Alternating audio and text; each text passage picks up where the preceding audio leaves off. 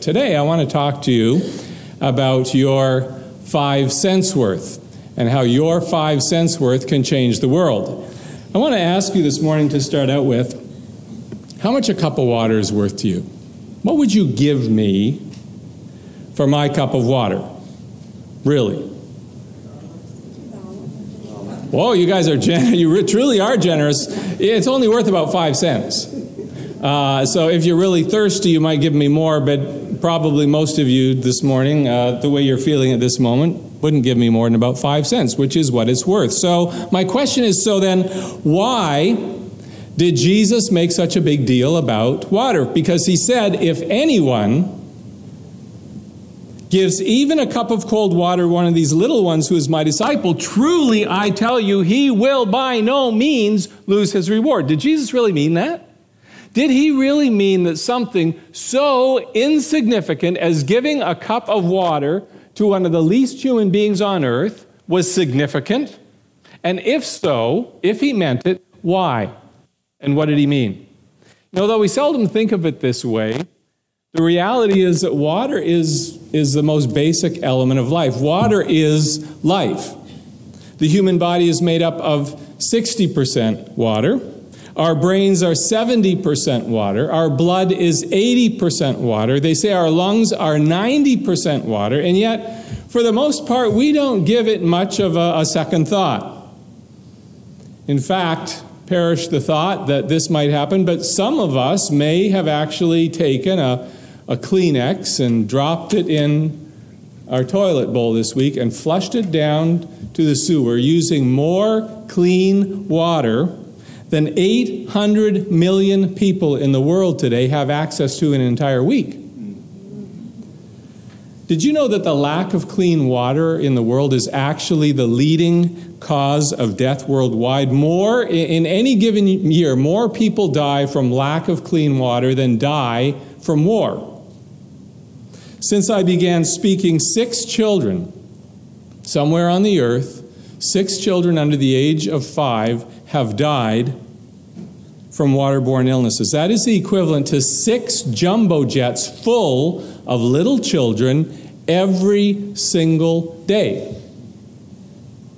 One of them who died recently was the nine month old daughter of a man who lives in this Central Asian country where we have field staff. She died from diarrhea and dehydration. The reason being that in that particular country, they believe that the way you treat a child who has diarrhea is that you give them nothing else to drink. We have um, a team there who is there to teach basic uh, birth and life saving skills and hygiene to bring God's love to life in that particular least reached marketplace. And this particular man didn't get the training in time. And so his little girl died literally for lack of a cup of clean water. One other man who was at the training that was given this particular day came up to our coworker and he said to him after with tears in his eyes, "If I had had this training sooner, 3 of my children would not have died." Do you know, I, I have to wonder whether Jesus might not have had some of these little ones in mind, even as he spoke those words so long ago about the value of a cup of water. I want you to look with me this morning at what Jesus has to say to you through this very simple and yet powerful statement found for us in Matthew chapter 10. And we're going to read just the last few verses of that passage. Matthew chapter 10, verses 40 through 42. Matthew chapter 10, and I'll begin reading at verse 40. Jesus says this Whoever receives you receives me, and whoever receives me receives him who sent me.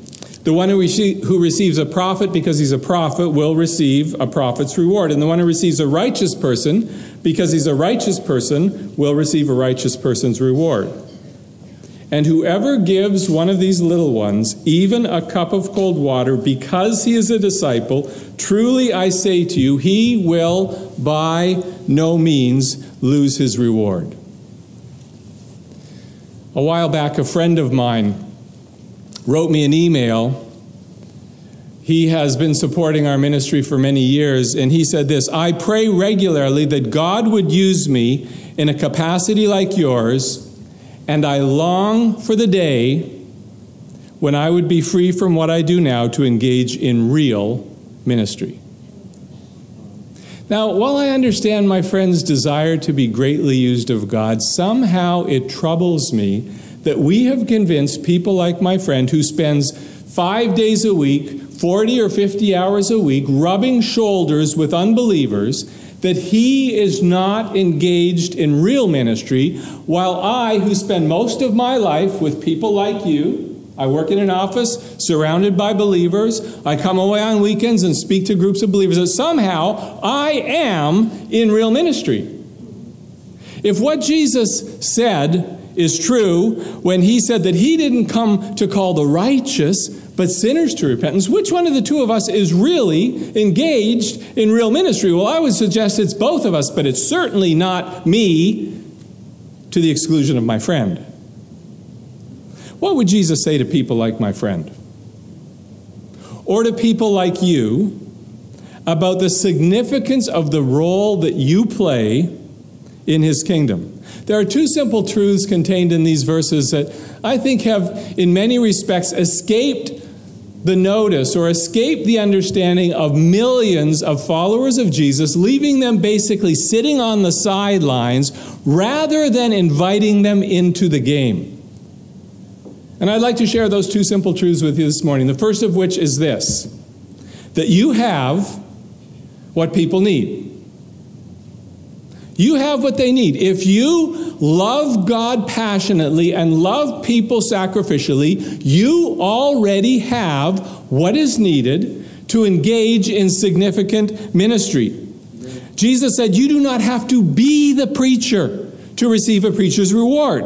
You do not have to quit your job and become a traveling evangelist to receive a righteous man's reward. You do not need a seminary degree to make a difference. You do not have to write a theology of mission in order to make a disciple. Listen, you do not have to exchange the cup of cold water that is in your hand with the cup of communion that is in your pastor's hand in order to be engaged in real, significant ministry.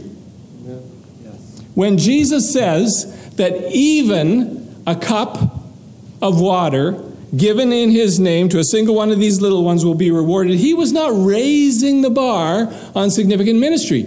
He was putting it right down there where every one of us has access to it. And lest his listeners were having trouble believing that that could possibly be true, he states it very, very emphatically. He says, If anyone Truly I say to you, if anyone oh, gives even a cup of cold water in my name, truly I tell you, he will by no means lose his reward. So listen up. Even a cup of water is a gateway to significant ministry. Meeting the simplest physical need of the least human being on earth counts. It matters. It is totally and it is eternally significant. So if God can use a cup of cold water, certainly He can use the tool that He has placed in your hand, the passion that He has put on your heart, or the profession that He has put on your resume in order to bless the nations. Yet somehow we have convinced many, many people like you that what you do every day is not real ministry. And I am here to tell you that it is. Yes. Some of you may recognize the name uh, David Green. He was, he is the founder of Hobby Lobby. Um, they have about 490 stores across the U.S., $2.5 billion annually in revenue. He tells the story of his journey to discovering his significance, uh, God given significance. He was the son of a pastor. There were five other siblings in the family. All of them learned their work ethic by actually by going and picking cotton to help support his family. David Green, when he was in high school, as part of his studies in high school, went and did a, a short uh, internship at a five and dime store. And it was at that time that he learned that he just loved retail. But this is what he said All five of my siblings followed my father's footsteps and went into a traditional pastoral life.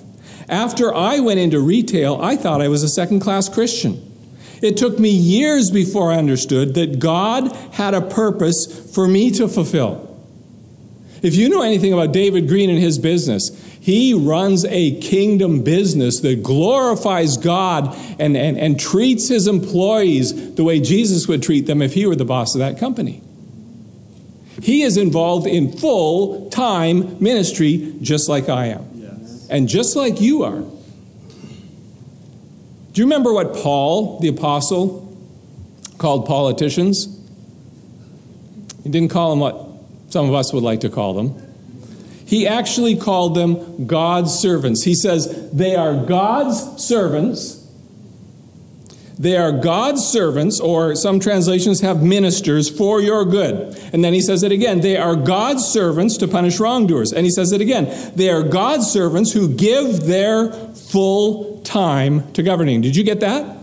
Politicians are full time ministers. Now, if that is true, politicians, men and women, that is true of you. You are called to full time ministry with whatever God has given you. Martin Luther was correct when he said, It is pure invention that Pope, bishops, priests, and monks are called the spiritual estate, while princes, lords, artisans, and farmers are called the temporal estate. That, he said, is indeed a fine bit of lying and hypocrisy. All Christians are truly the spiritual estate. There is really no difference between laymen and priests, princes and bishops, spirituals and, and temporals, as they call them, except that of their work. A cobbler, a smith, a farmer, each has the work of his trade, and yet they are all alike consecrated priests and bishops. It is high time that we, in the West at least, stop denigrating the high call of God on what He has placed in the hands and the hearts of every follower of Jesus Christ. So let me ask you what do you have in your hands? What is it that you have that God wants to leverage for real ministry? I've already mentioned one thing that we have here in the West, we have clean, accessible water. The leading cause of illness and death worldwide is contaminated water from poor sanitation. 800 million people around the world today have no access to clean water. 1.1 billion people have no access to any kind of sanitation.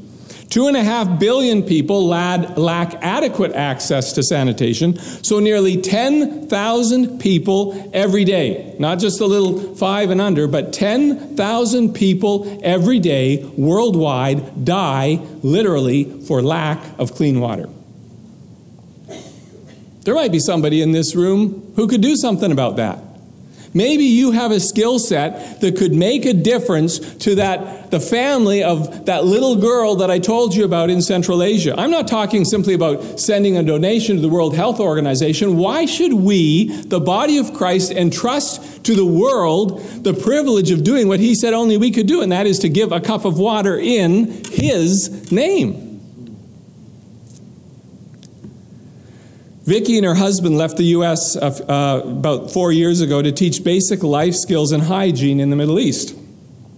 She had just made a visit to uh, a family of orphans. Uh, they had been orphaned, and now they were being the family was being headed up by the teenage daughter.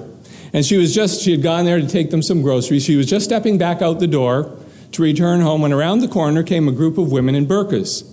Just as they passed in front of Vicky, one of them fell to the ground from heat exhaustion and began dry heaving. Well, Vicki says this. She said, I always carry water in my purse, so I rushed to the, to the woman's side and offered her a drink. Though the neighborhood is unwelcoming to foreigners like me, whom they ha- have been told are infidels, the family I had just visited stood in their doorway with a mixture of amazement and pride to be identified with the foreigner who so obviously cared about people. One little bottle of water. You can count on it. Vicky has an open door to ministry through something so simple as some clean water. You have water. God may be nudging one of you who has skills in healthcare or community development, sanitation, clean water solutions, or other related fields to work with our team there in Central Asia to bring God's love to life using something so simple as water. Let me tell you a second thing that you have. You have English. It is no coincidence that the language that the whole world today wants to speak is the language that every one of us in this room speak. There is hardly a place on earth today outside of the Western world that is not clamoring for native speaking English teachers to come and teach their people. One of, the, one of the most amazing open doors that we have in Crossworld right now is from the country of Thailand, which is part of the Pacific Rim nations. And in order to be part of, of, of a consortium of nations called ASEAN, you have to have a certain level of proficiency in English. And so they are, they are looking for native English teachers to come and teach in their public schools. We were uh, able to connect with the government of this country through the fledgling evangelical church in that country. Very, very small. Much of the country of Thailand is unreached, but there's some pockets of them. And, and the government of that country came to the evangelical church and said, Would you help us get teachers? Do you know why? Because the ones who normally come and take these jobs are secular university students, don't know Christ for the most part. They go over there, they want to see the world, they want to have a good time. They take a job teaching in the public school. They go out and party all night, get drunk, come in late, and after two or three months, they decide they're out of there, and they leave the, the schools in the lurch. And so the government has come to the church there and said, Could you help us? When we first sent somebody over to talk with them a couple years back, Uh, it was, I think, the month of April. They said, Could you send us 100 teachers by October? And we looked at him and said, This October? He said, Yeah. We could send them hundreds and hundreds. We only have like six so far. You know, uh, when I speak in churches like this, I can't understand how it is I can leave without at least a few people saying, I'd be interested in that. To give a year or two to go over, and on top of it, the Thai government pays you a salary and provides housing for you. Very little additional financial support that you have to raise in order to go and do it. You have English. Let me tell you a third thing that you have, that we have, and that is jobs. Jim Clifton, the chairman of Gallup, recently authored a book entitled The Coming Job Wars. It was the result of a decade long study of global needs. Listen to what he writes. He says, Six years into our global data collection effort, we may have already found the single most searing, clarifying, helpful, world altering fact. That's kind of like when Jesus says, Truly, truly, I say to you that this is a truly, truly, I say to you statement. He says, We have already found the, the single most searing, clarifying, helpful, world altering fact. Listen what he says. What the world wants, what the whole world wants, is a good job. What the whole world wants is a good job. This is one of the most important discoveries Gallup has ever made, he writes. At the very least, it needs to be considered in every policy, every law, and every social initiative. All leaders, policymakers, and lawmakers, presidents and prime ministers, parents, judges, priests, pastors, imams, teachers, managers, and CEOs needs to consider it every day in everything they do. He says that is as simple and as straightforward an explanation of the data as I can give. Whether you and I were working down the, st- were working down the street in Khartoum, Cairo, Berlin, Lima, Los Angeles, Baghdad, or Istanbul, we would discover that the single most dominant thought on most people's minds is having a good job. You say, so what? I'll tell you so what. There are a few of us, they say maybe 1% of the working population, who are actually gifted entrepreneurs. You just know how to start businesses and create wealth.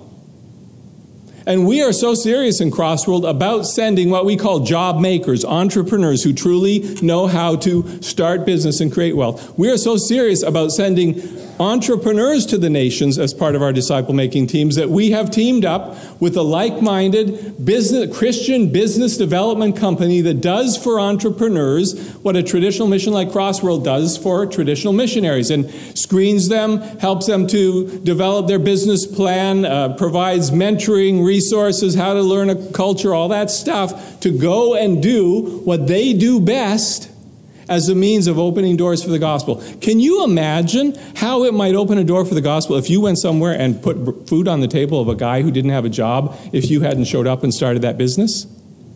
It, it's amazing how God is opening doors through business. Others of you have jobs that are transportable. You're not job makers. You couldn't start a business and keep it going. You're what we call job takers. That is, you have jobs that you could take with you to the nations. Some of you may work for companies that have offices all over the world. And when you come to a mission conference like this, rather than sitting there going, hmm, I wonder who God might call from us to be a missionary next, I know it's not me, maybe you should be saying, hmm, wonder if I should go and talk to the vice president of global operations and tell them the next time they have an opening in Delhi, I'd like to be considered for that job. Wouldn't that change a missions conference? If we all realize that God is calling some of us to the nations using our professions. John Piper, in his excellent book called Don't Waste Your Life, writes For many of you, the move toward missions and deeds of mercy will not be a move away from your work, but with your work to another more needy, less reached part of the world. Christians should seriously ask not only what their vocation is, but where it should be lived out. How many of you know what your vocation is? Well, almost all of you, unless you're all unemployed, you know what your vocation is. He said, he said, we should not, Christians should not only be asking what their vocation is, but where it should be lived out. And he says, we should not assume that teachers and carpenters, computer programmers and managers and CPAs and doctors and pilots should do their work in America. Yet that's exactly what we assume that the only people that God is calling to the nations are people like me and Rob who have gone and got a seminary education. And that is a bunch of baloney. God is calling some of you with your professions to say, God, where in the world do you want me to practice this for your glory? Crossworld's dream is about sending disciple makers from all professions who will bring God's love to life in the world's least reached marketplaces. As I said this morning in, during the Sunday school hour, 60% of the world now lives in places where you cannot get a missionary visa. I could not go there and work. And mo- uh, if, if I applied, they would just stamp it and say, no, no missionary visas. And most of those places, most of that 60% of the world, are the parts of the world that are still the least reached. The door is closed, but it is wide open to many people like you who have professions that are transportable to take the gospel to the nations. If you want to read more about that, I'd encourage you to go online, amazon.com, and get a copy of the book that we wrote a few years ago, A Better Way Making Disciples wherever life happens. For all of you right now, life is happening right here. And you can make disciples right here. For some of you, you need to consider taking what you're doing right here and doing it in another part of the world and making disciples wherever life happens through what God has given you. So, number one, you have what they need. So don't complicate the gospel mandate. Ministry that counts is within the reach of who God has made you and what He has put in your hand. Why is that true? Why do I say that you have what they need for real ministry? Well, because of the second truth, and that is the truth flows from good deeds. So you have what they need. Don't complicate the gospel message. And truth flows from good deeds, so don't truncate the gospel message. In other words, don't separate the good news of the gospel from the good deeds of the gospel. You see, the good news was never meant to be shared merely as a propositional message. It was also meant to be an incarnational message. In other words, you don't just give it, you live it. It's part of how you do life. That is not to say that good deeds are a substitute for the gospel. No, good deeds are a catalyst for the gospel. If you remember your high school, high school chemistry, you might remember that a catalyst is simply a substance that precipitates or accelerates an event or a reaction. That's what sharing life with lost people does. It precipitates, it accelerates gospel opportunities. As we said in the first hour this morning, if people only see followers of Jesus from the other side of the road rather than from their own side of the road, like the Samaritan man showed that bruised and beaten man. If they only see us from the other side of the road, they're never going to understand who Jesus is. But when we share life with people, that's like this catalyst that accelerates gospel opportunities. The truest mark of a Jesus follower is not the words of truth that come forth from his mouth, but the deeds of love that come forth from his hands. Jesus said it. He said, By this all men will know you're my disciples, not if you tell them, but if you love one another. He said, Let your light so shine before men that they may see your good works and glorify your Father who is in heaven. The Apostle Paul said, The entire law, the whole Old Testament law is summed up in one word. Remember that word? Love. He said it's summed up in one word you shall love your neighbor as yourself.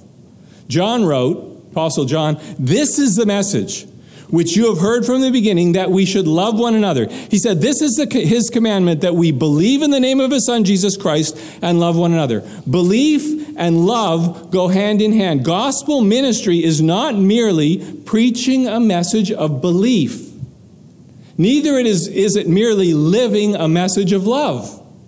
It is both living the message and giving the message. Amen. Those two together. And if you separate them, it becomes very ineffective.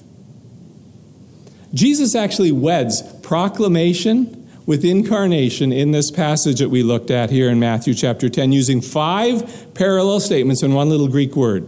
The little word that he uses is a word in Greek, dechomai, which simply means to receive or to welcome.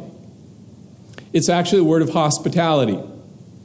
Look with me at the five sentences, the five phrases that he has there.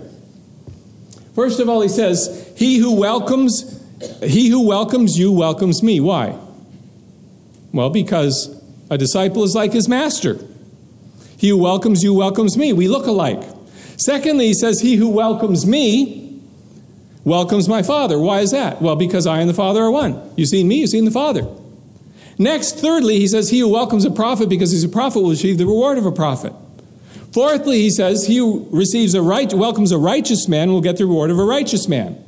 But the fifth one is different. He doesn't say he who welcomes or receives. What does he say? He says he who gives a cup of cold water. What is the relationship between welcoming and receiving or giving a cup of water? Well, it's really one and the same, especially in Middle Eastern culture, wasn't it? In a Middle Eastern culture, that is the way you receive or welcome someone. You give them water to wash their feet, to quench their thirst. Here's one of the most powerful and forgotten gateways to disciple making ministry that exists. I don't know if it's forgotten, disappearing in your country here, but it is in mine. And that is the word hospitality. Hospitality. It's disappearing. And yet, in the Middle Eastern culture, even to this day, hospitality is the epitome of what it means to practice good deeds. It is such a powerful and binding expression of goodness that to this day, if a Middle Easterner welcomes you under the shelter of his roof, he is obliged to protect you from anyone who would try to harm you. And Jesus actually puts hospitality, welcoming, receiving, he actually puts it in the same category as the ministry of prophets and righteous men. Why? Because truth flows through good deeds. People's hearts open to love, and hospitality is one of the purest forms of love. In Timothy and Titus, Paul actually makes it a requirement for all church leaders. So, how are you guys doing in that? Now, before the rest of you go, oh, our pastors aren't very good at hospitality, guess what? Paul tells all of us that we're also responsible for. He says in Romans chapter 12, he urges believers to pursue hospitality. The Greek word there is philoxenia, which comes from two little words philos, which means uh, friend or loved one, and xenos, which means a stranger, foreigner. So, hospitality literally is to love or befriend foreigners. And he says, every one of us as Christians, that is incumbent upon us to pursue hospitality. I was boarding a flight from New York to Kansas City a couple years ago. And I sat down to a, next to a 20 something year old guy who looked to be from India. I sat down beside him and I said, Hi, my name's Dale. Has anyone ever taken a Bible and shown you how you can know for sure you're going to heaven? Well, no, I actually didn't say that as soon as I sat down. Uh, that's probably what I would have said uh, 10 or 15 years ago because I felt like by hook or by crook I had to get the gospel proposition in. Uh, I, I believe more and more today that as much as I long for that guy sitting in the seat next to me to know and, and love Jesus, Jesus longs for it even more, and he can open that door. So I just sat down beside him and said, Hi, my name is Dale. Are you headed home or away from home? He says, Hello, sir. This is my first day in America.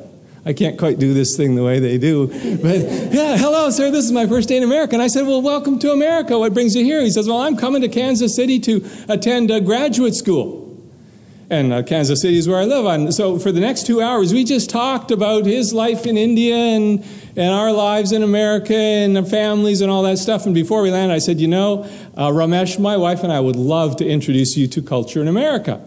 You want to exchange contact information? Oh, yes, he did. Uh, that, that was the beginning of a wonderful relationship, not just with Ramesh, but with about four of his Indian friends who were also in graduate school. We have, we have spent countless hours and days just loving on these guys. We have them over for every, every holiday. So for Christmas, for Easter, for Thanksgiving, any opportunity we can. And we'll often say, you know, this is what Christmas is to most Americans, but this is what Christmas is to a follower of Jesus. This is what Thanksgiving means to most Americans, you know, food and football and family. This is why we, as followers of Jesus, are called to be thankful. Uh, we have, we, have, we have gone to baseball games with them. We have, we have, we have taught them disc golf. We have gone away for weekends with them. We have them over for meals. They have us over and cook Indian food. We love those guys. I remember one of the uh, first few times we had them over. It was right at the time when this Disney movie called A Million Dollar Arm was coming out. It's a true story uh, about um, some American baseball scouts who go to India to scout for pitchers amongst cricket players. I figured there's got to be some guys who can throw baseballs among a billion people. So they go over there. So I, I, I called Ramesh. I said, Hey, Ramesh, this, this movie just came out. Uh, you guys want to come over and we'll make some pizza and watch a movie? Oh, yeah. I said, You know, if you want to understand American culture, you got to understand baseball. So they come over and, you know, we make pizza and we watch this movie. And as I'm driving them home that night, there's five of them um, crammed into my Hyundai Sonata. So four big guys crammed in the back seat and me and Ramesh in the front. And I turn around and say, hey guys, I'm sorry it's so crowded. They said, oh, that's okay. We put many more people in the car than this, you know. And so we're driving home and I said, hey, what do you miss most? Um, uh, what's been the most difficult thing for you about life in America? And they didn't even have to take a breath. They said, We have few friends and no way to get anywhere, no means of transportation. I could have cried. Here, God is sending us millions and millions of foreigners and calling us to just befriend foreigners. He's sending us millions of foreigners. And if you know anything about at least the statistics where I live, 80% of foreigners who come to study in our country never see the inside of an American's home. If there was ever an opportunity to pursue the love of foreigners, it is today as the nations of the world are moving all over the world. And yet, I can tell you today, to our shame in America at least, we are rapidly becoming the least hospitable, foreigner loving people in the world. And we're a Christian nation. And that should not be. So, why does any of this matter? Well, I believe it matters because there are millions of water boys and girls, that's you, who have been sitting on the sidelines for far too long while there are billions of little ones, the least of the least, who have yet to even once encounter an authentic follower of Jesus. And he's calling you and me to get in the game. You want to change the world in your lifetime? Love people. Live the gospel with whatever He has put in your hands. Let me pray. Father, we are amazed that you would entrust this marvelous privilege to us to live and love like Jesus in his stead. And I thank you that you love the, the gifts that you've given to each of us. You have given us our professions. You have given us our wiring. You have given us the things that ignite us that we love to do. And um, you didn't give us those things so that we could leave them behind to serve you in full time ministry. You gave them to us to serve you in full time ministry. Thank you that you can use anything. You can use the least thing to the least of the least in order to do significant ministry. Would you speak to our hearts today through your word and by your spirit? In Jesus' name, amen.